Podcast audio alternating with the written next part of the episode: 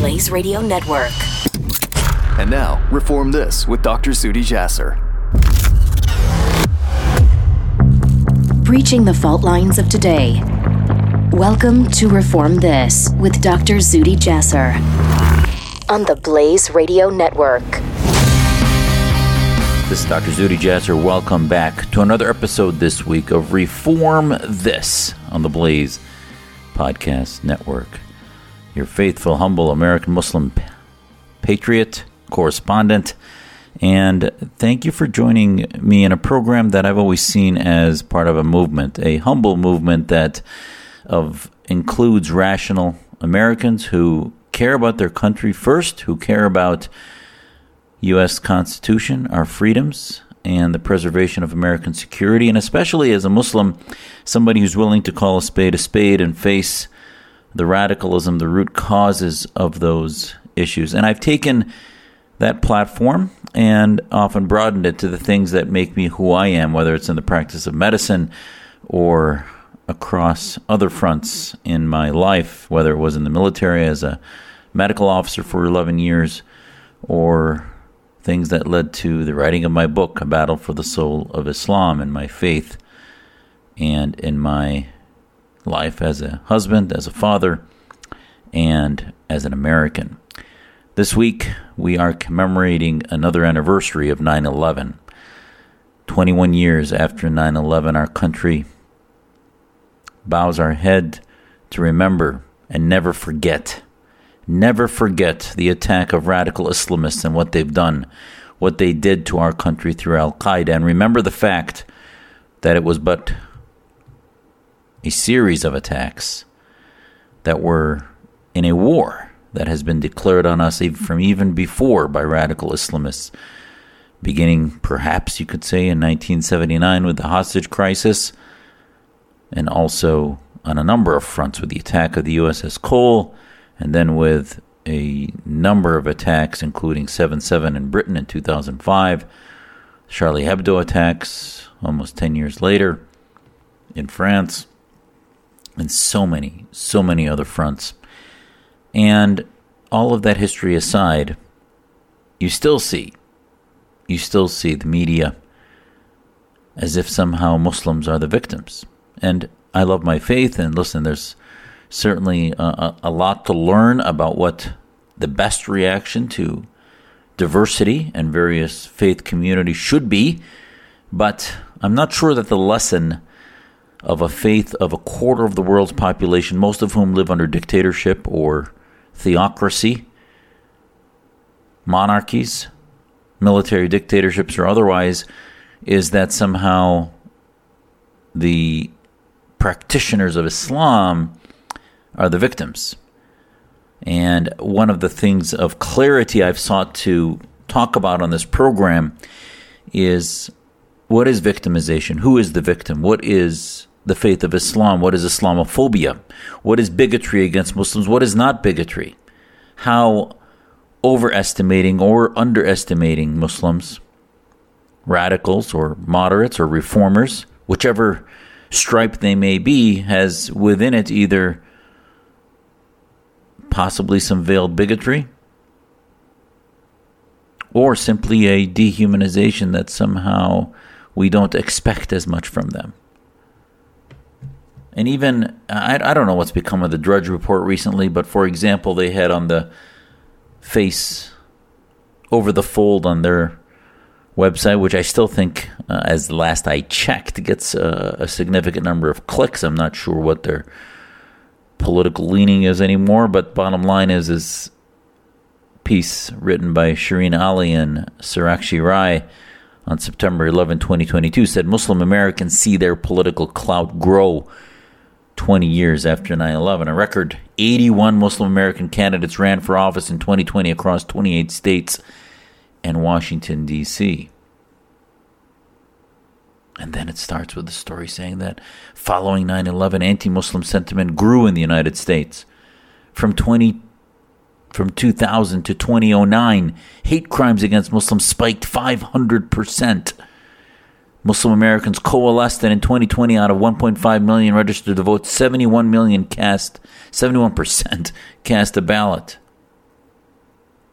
Then it goes on to talk. And this is like the Newsweek article I talked to you last year that I was interviewed in, and yet my quotations were not about what I actually talked to Mr. Freese, the reporter, about how we're discriminated less in this country than we are in any other country in the planet, especially Muslim-majority nations. It was not about the fact that more Muslims running with political clout was actually a sign of less discrimination, not more.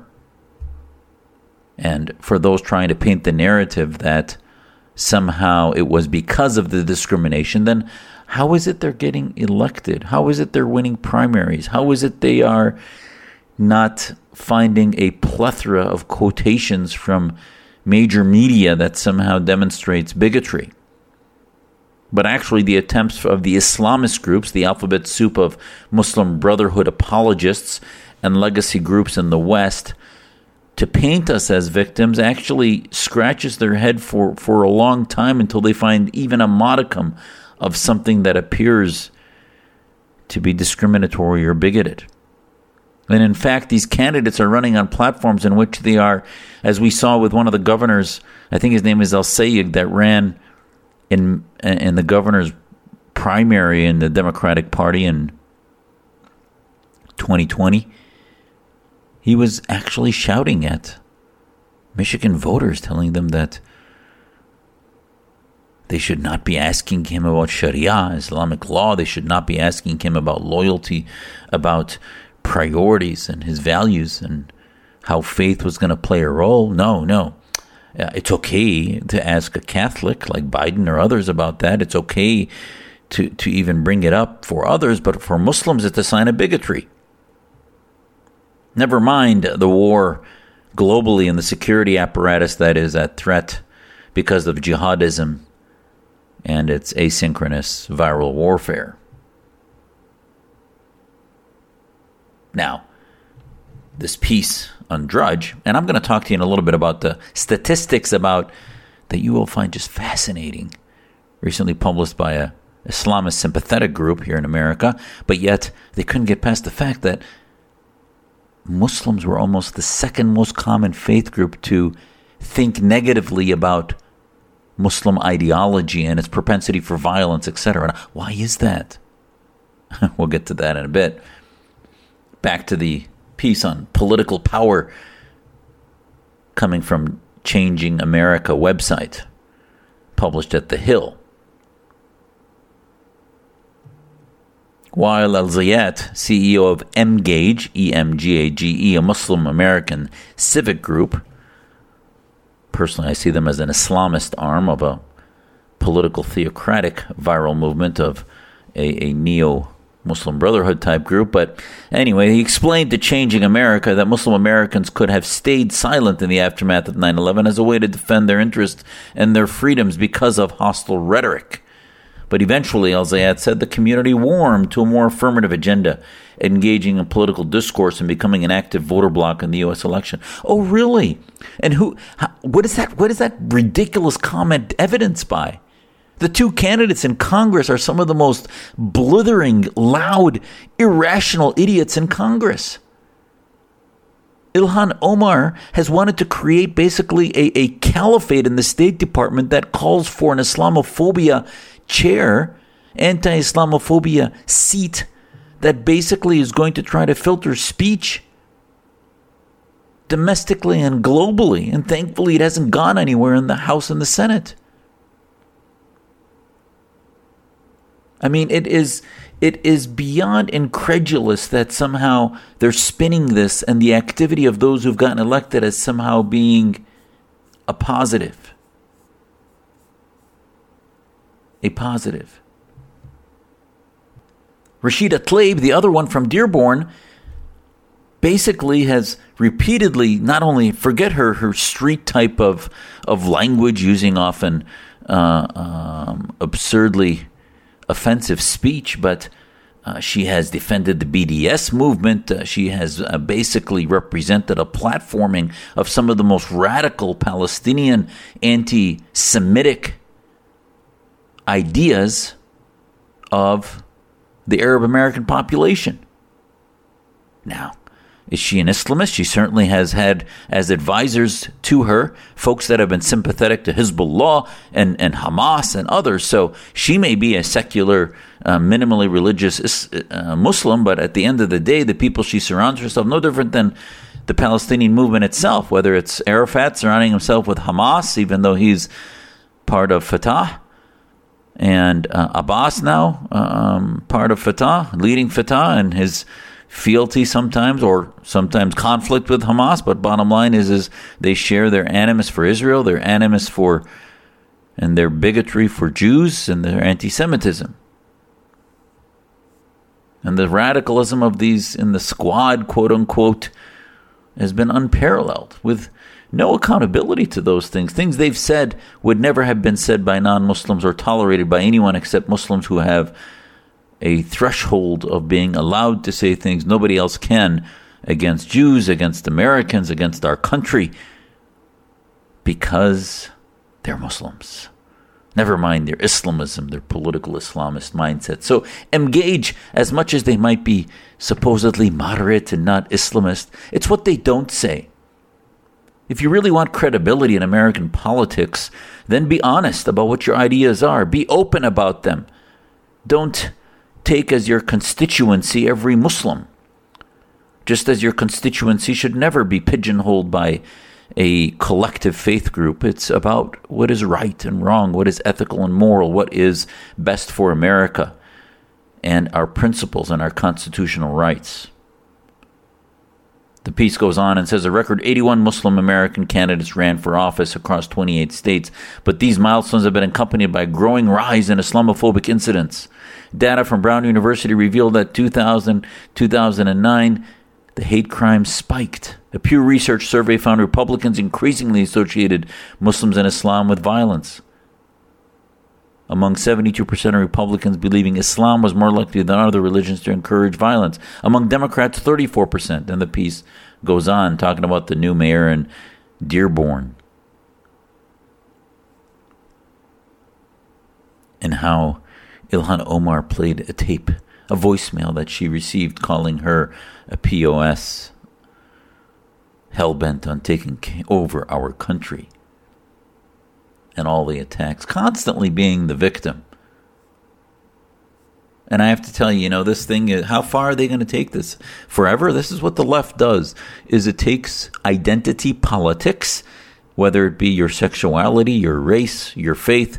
It takes identity politics and turns on its head every other rational aspect of discourse as far as debate of what is, except when it comes to Christians, right? They will feel that January 6th is a source, a demonstration of the root that 70 million plus Americans are radicals, are terrorists, and are insurrectionists. But when it comes to Islam and a quarter of the world's population of 1.8 billion people, God forbid we talk about the reality that there's 500 to 800 million that might be devotees of political Islam and Islamism, which is a supremacist idea, whether you believe in terrorism as a tactic or not. So when you talk about what the reality is, sure,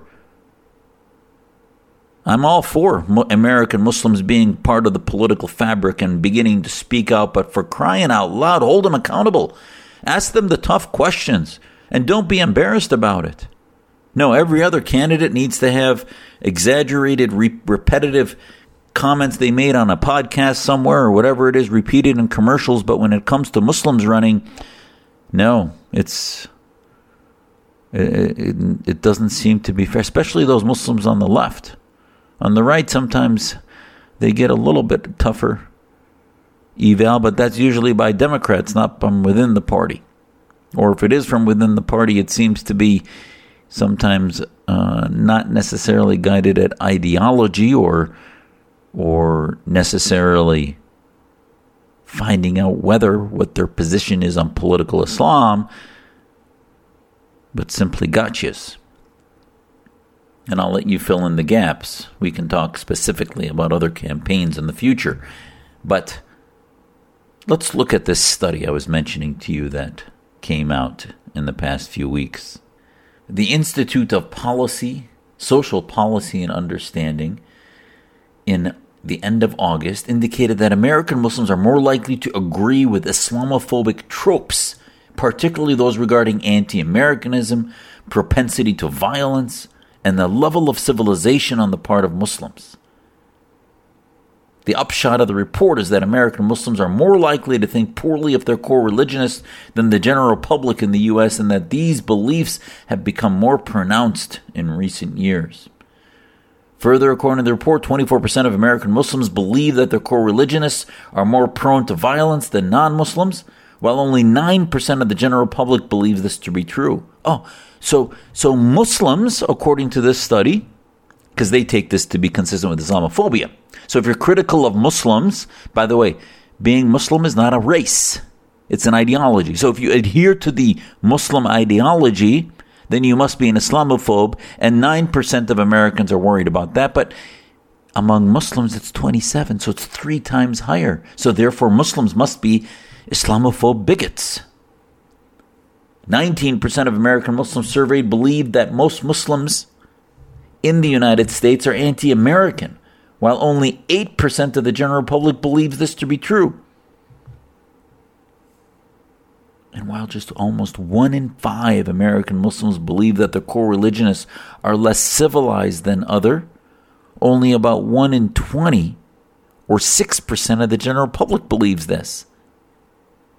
18% of American Muslims believe that Muslims are partially responsible for terrorism perpetrated by their core religionists, while only 6% of the general public believes so.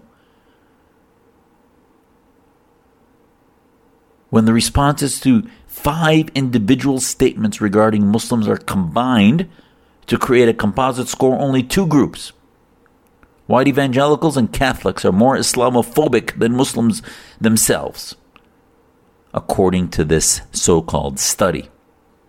And I say so-called because it sounds like they got some genuine data, but they're trying to target Catholics and evangelicals through the preconceived notion of who hates Muslims. And oops, by the way, they proved that Muslims hate Muslims. And I am repulsed by the use of the term hate. This is not about hate. This is not about phobia or bigotry. What is the reality? The reality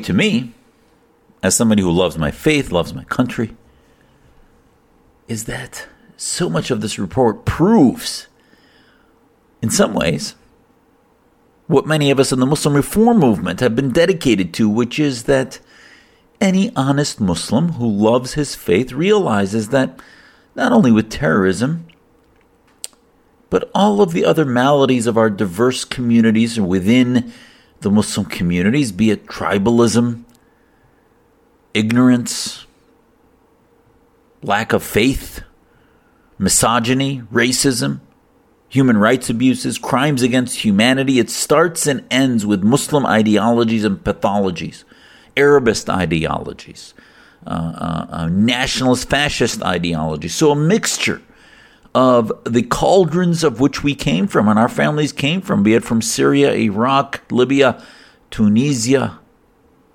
Pakistan, Iran, whatever it might be.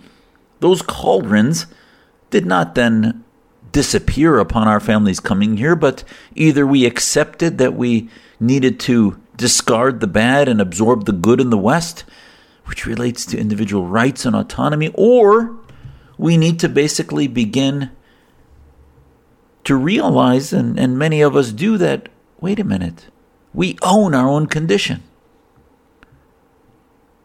I've talked to so many Muslims that, yes, especially those of us in the Syrian American community, wanted nothing more than for Syrians to have a safe refuge away from the chemical weapons and the attacks of the Assad regime and ISIS. In addition, they wanted their families to be safe.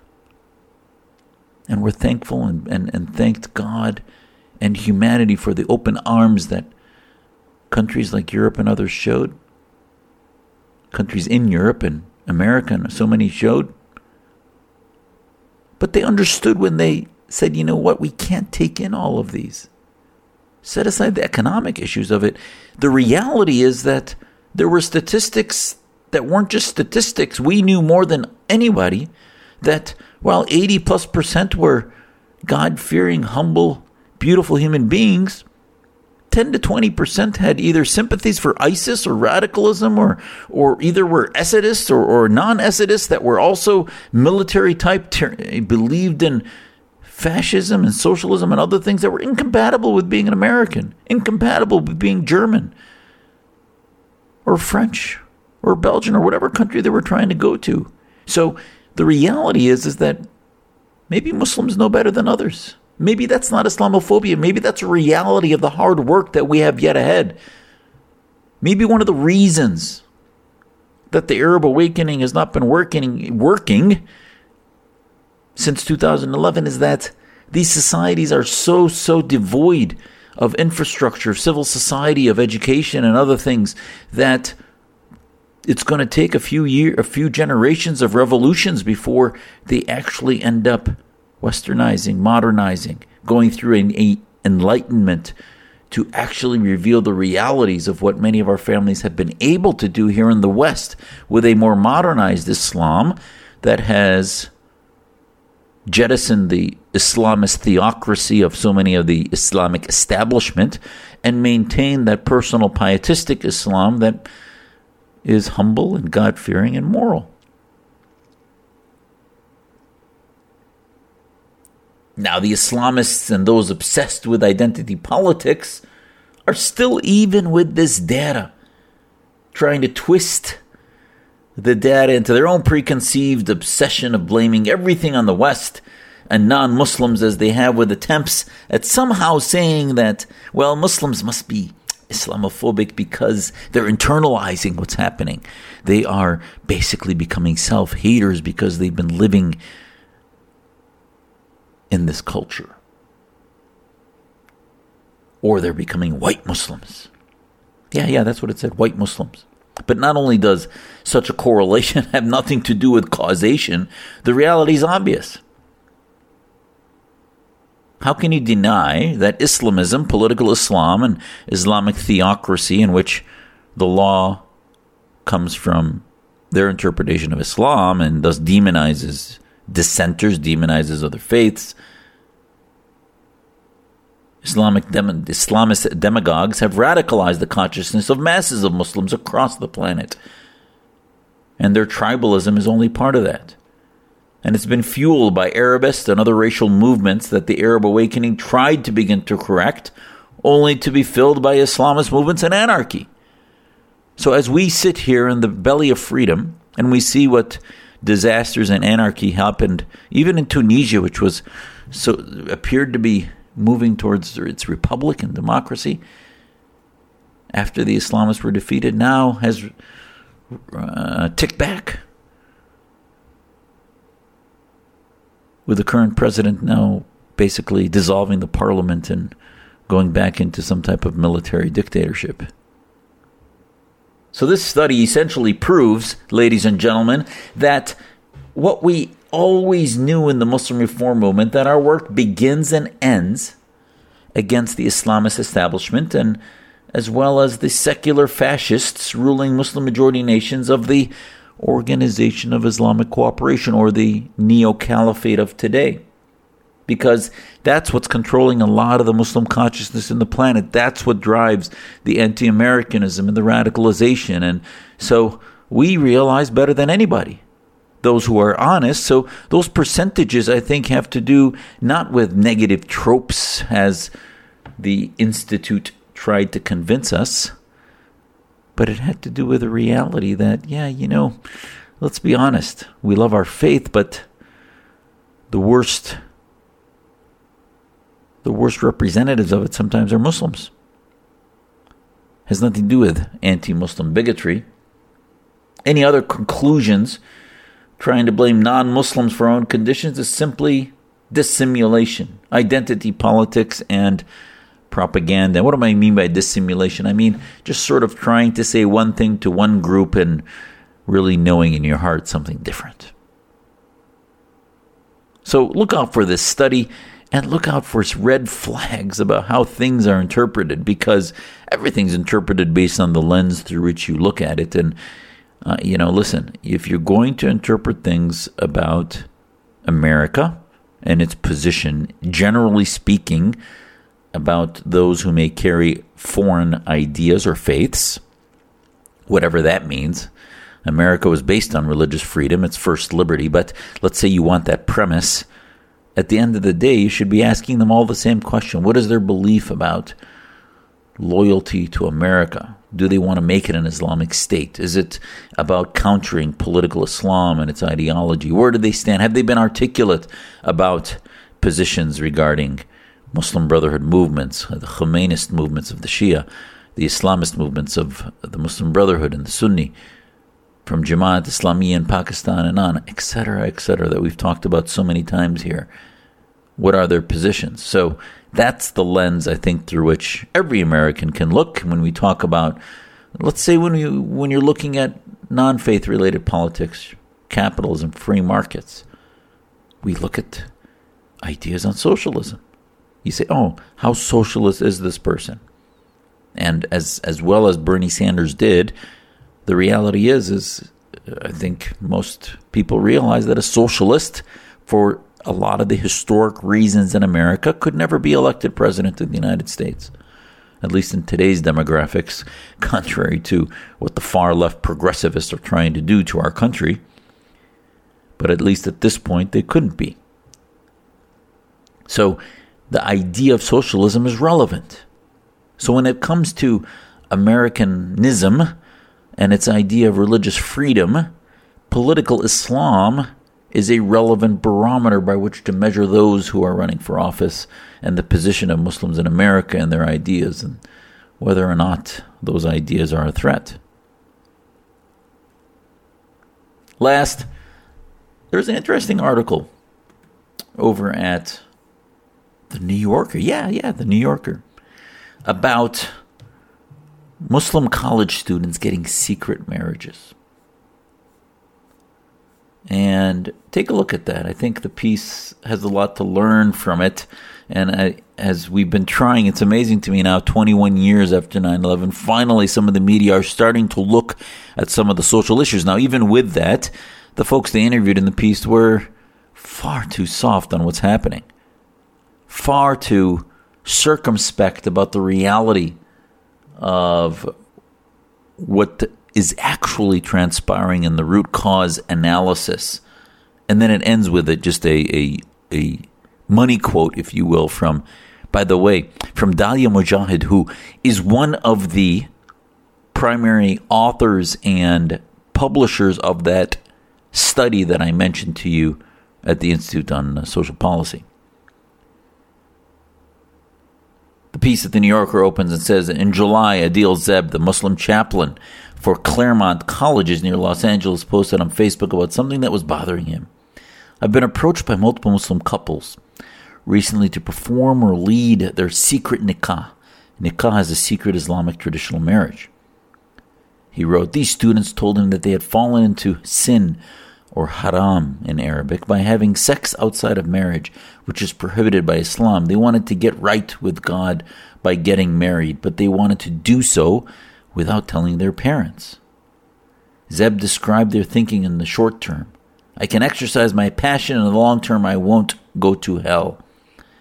Each of the couple said that they wanted to have a bigger wedding later and family involved, but for now, just sweeping it under the rug, their parents were the roadblock to their relationship. So in one case, Zeb offered to intervene and talk to one of the fathers, but the couple were reluctant. So he refused to take any part in. He said, I'm writing this message to warn young people against these secret marriages and any leader who will arrange the wedding without their respective families being notified, he wrote on the Facebook. And just for information, the elements of traditional Islamic marriage ceremony are fairly straightforward. The bride and the groom need to agree to the marriage. 2 witnesses must be present on each side, so 4 in total. And the groom has to give the bride a gift, money or whatever it might be, for example. In most cases, the bride also needs a male guardian to be there. Now we're starting to get, this is actually the reality. The bottom line, though, is that it is a bit misogynistic. But this is the Sharia of today. The bride also needs a male guardian to be there, typically her dad. Technically, a couple doesn't even need an officiant, although many might ask an imam to oversee the ceremony. And yet, according to Islamic scholars, the Prophet taught that marriage is supposed to be public. Communal weddings follow both the spirit and the letter of the law. This expectation was reflected in Zeb's post. Parents and family should be fully involved, and marriage can't just be a spiritual cover for having sex. And then after his post, there was a flurry of discussion among friends and others. And this is the type of debate we needed in the communities. And I have to tell you, as an ethicist, and as a Muslim and reformer and other things that we're doing, this topic touches on many things. We live in the Muslim community in this honor culture, an honor culture that excuses things as horrific as female genital mutilation, all the way to honor violence, honor killings for that I've talked to you on this program before, against women that might date publicly, that might end up with child, pregnant, and their parents don't want to deal with it or be embarrassed, so they kill them. The brothers do, the uncles, the fathers. We saw that with the Iraqi father here who killed his daughter in 2007 in Phoenix. In so many other cases, we see it with female genital mutilation, etc. So the honor culture thus creates this sort of bizarre pathological response in which kids want to be faithful. They don't want to disappoint God, but they're also afraid of their parents. So as we saw with every culture in history, until reform goes public, until there's actual public revolutions, there are loopholes that are attempted. And that lack of openness and dishonesty and concealment creates more pathology, layers over other layers of pathology. So secret marriages then, remember there's, for example, you can go in the Iranian Supreme Council community of the Islamists of Iran and their fascistic, Islamo-fascist regime. They'll have hotels where it's basically houses of prostitution. But what happens is, in order to get the room, you get married, and then upon leaving, you get divorced. So somehow that is a marital institution. It's in the Shia tradition, to their clerics, it's called. Now, again, this isn't all Shia. This is the radical Shias, but bottom line is it's peculiar to that tradition, and it is a mit'ah, a marriage of convenience. And even there's a supposed tradition of the Prophet that they say, which I do not believe is real, I reject, that says that somehow that was permitted in travel when men would travel for months or years, that they could have marriages of convenience when they're gone until they come home, and then they get divorced upon return. Over and over and over. It's not that hard to believe, is it? Because even in today, you see the king of Saudi Arabia that has, upwards of 100 to 200 children. He has had somewhere between 12 and 15 wives. I lost count, but bottom line is their misogyny trivializes any respect for women, and that's going to then be exponentially exaggerated with polygamy and other things. So a lot of these things create pathology over pathology. And it's interesting to me now, if you look at the end of this article, I'll let you take a look at it, the New Yorker, but at the end, they interview a number of folks with pertinent comments. Interesting comment from Rabia Ben-Halim, an associate professor at the University of Colorado Law School. She did not like the concept of secret marriage. She approaches her work from the Maliki perspective, one of the schools of thought of Islam. Maliki is, I believe, the predominant school of thought in Saudi Arabia, one of the four schools of Sunni jurisprudence, which mandates that marriages be public. Instead, she believes that the barriers to entry and exit from marriage should be lowered. There's no reason, she said, why a couple can't say, I want to try this, I want to be good with God. I don't know if you're my forever person, and I don't think I'm ready for kids yet. Her scholarship looks at how American marriages can satisfy the demands of Islamic law while conferring more rights on women, such as the right to initiate divorce more easily and reducing the expectations of entanglement for both parties, making it optional for couples to combine their finances. It doesn't have to be with a capital M marriage. So it's interesting that mixing in modernization and equality concepts, which are good, with a diminution of the sanctity of the institution of marriage. And I guess if there's no children involved, the harm is going to be less. But at the end of the day, if marriage is truly intended, and everything in Islam as we see it theologically is related to whether God sees your intent as pure. And if your purity of intent is real, and you enter into the relationship with the pure intent that that would be for life, or doesn't it have to be? To me, that's what marriage is the old, whether you're Muslim, Christian, or whatever it might be, through sickness and in health, death do us part. Or are we saying, no, through the next few years until I get sick of you, or until maybe I find something better? Is that really respectful? Is that really equality? Is that really dignity? Or is it mutual exploitation? With a comma that, well, it's a little more moral than just casual dating, because somehow we fulfilled God's institution. So I will tell you that, and again, call this conservative values, whatever you think it might be, that you can find whatever mechanism you want to softer land you into a situation that might be, well, a little less harmful than frivolous dating and extramarital sex. But at the end of the day, diminishing the institution of marriage at the expense of what it does for society and the building of families, and add children into this, and it changes everything, doesn't it? Because the institution of marriage, as God tells us in the Quran, it says that half of your religion is gained in a marriage. It doesn't mean you're not religious if you don't get married, but it also means that that's a significant part of the value system of our lives. And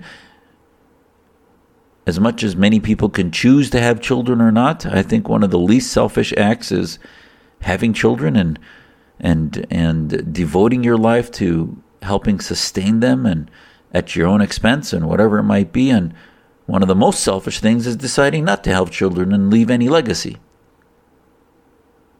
Sure, certainly the legacy is part of your selfishness, but to say that somehow we live simply for the enjoyment of our current life without any deference or delaying of that gratification, even past our death, for those who live beyond us, is a whole other discussion.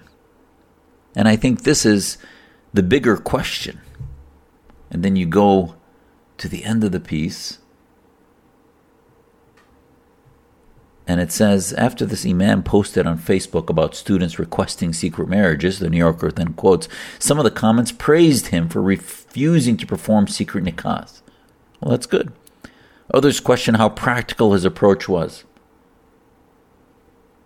I'll be honest, I have a 22-year-old, this is from Dalia Mogahed, right, the author of that study I mentioned to you earlier. And if I found out he got his niqab behind my back to avoid or stop the committing of zina is the sin of extramarital or premarital sex, any sex outside of marriage, an Arabic word for sexual relations that are forbidden by Islam, I'd be very grateful and relieved. Dalia Mogahed, the director of research at the Institute for Social Policy and Understanding, said. She said, how is helping two consenting adults avoid a serious sin not more important than the cultural norm of parents being present at the wedding? You know, it's amazing to me that the problem is so much more complex than that. To reduce it to saying, oh, they just don't want to talk to their parents, at least they want to be good with God. It's an unbelievable weakness to not be able to confront your parents and say, listen, this is who I want for my life and you can accept it or not. If parents want to be children, and it's one thing as a parent not to approve of somebody they may meet, but it's another to then banish them as an honor type of divine. No, that's absurd. If they're adults that make a decision of who they want to marry, so be it. Doesn't mean the parent has to necessarily give their stamp of approval, but also doesn't mean that you disown your child or you patronize them. You continue to respect them as human beings and respect the family that they're building because they will be your grandchildren, that is your son or daughter-in-law, whatever it might be. Yeah, I don't have to agree with the choices my children make, but I certainly need to continue to respect them as human beings. Mujahid then said, I've been like scarred by war. She was talking about raising children, not actual battles. I just have a realistic viewpoint on young people and what they're going to do and the amount of influence you can have on them. Of course she wants her two sons, she has two, to talk to her about having sex. Of course she wants them to involve her when they eventually get married. But I just think of Islam as a faith for humans, not saints nor angels, but humans. Okay, that's all well and good. But humans should be open and honest and have the courage, and their parents should tell them to have the courage to talk to them openly and comfortably about the choices they make. And we tolerate each other and we accept and we believe beyond tolerance in pluralism and diversity. So if our kids decide to make choices we disagree with, we don't expect them to make it in silence, in hidden, in secrecy. Secrecy should not somehow be excused because of our social pressures and norms. And to believe that somebody like Mujahid here, who claims, and she speaks at ISNA conferences and at so many other leadership, that these leaders are teaching others that there's a utilitarian aspect to accepting certain things as better than others, that there is somehow, well, the ends might justify the means here, that the ends is to be with God, so therefore the means of secrecy and lack of public. One of the reasons for the public nature of the marital vows is to prevent polygamy, promiscuity and other things, to make it a relationship that has public accountability. So secret marriages make no sense. And it I think violates some of the core. So what does it mean to be a religious Muslim? Is it really about the hijab and the outer things that we put over our head or around us, or the what we look like or what we do? Or is it actually what we believe and how moral we act and how honest and whether we discard corruption?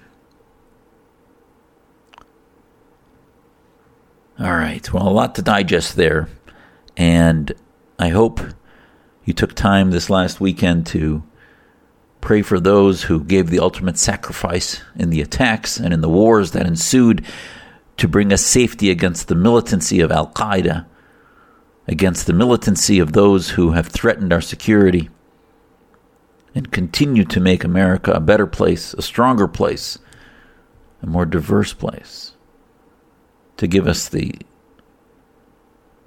blessings of being able to counter ideas like political Islam and practice our faith more freely here than we can in anywhere on the planet. So God bless you all. God bless the United States of America. Thank you for joining me on this podcast, and share it with your friends. Find me on Twitter at Dr. Zudi Jasser, DrZudiJasser, and at Reform This Radio, at Reform This Radio.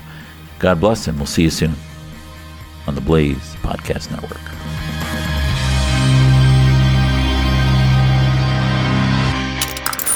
Stream and subscribe to more Blaze Media content at theblaze.com/podcasts.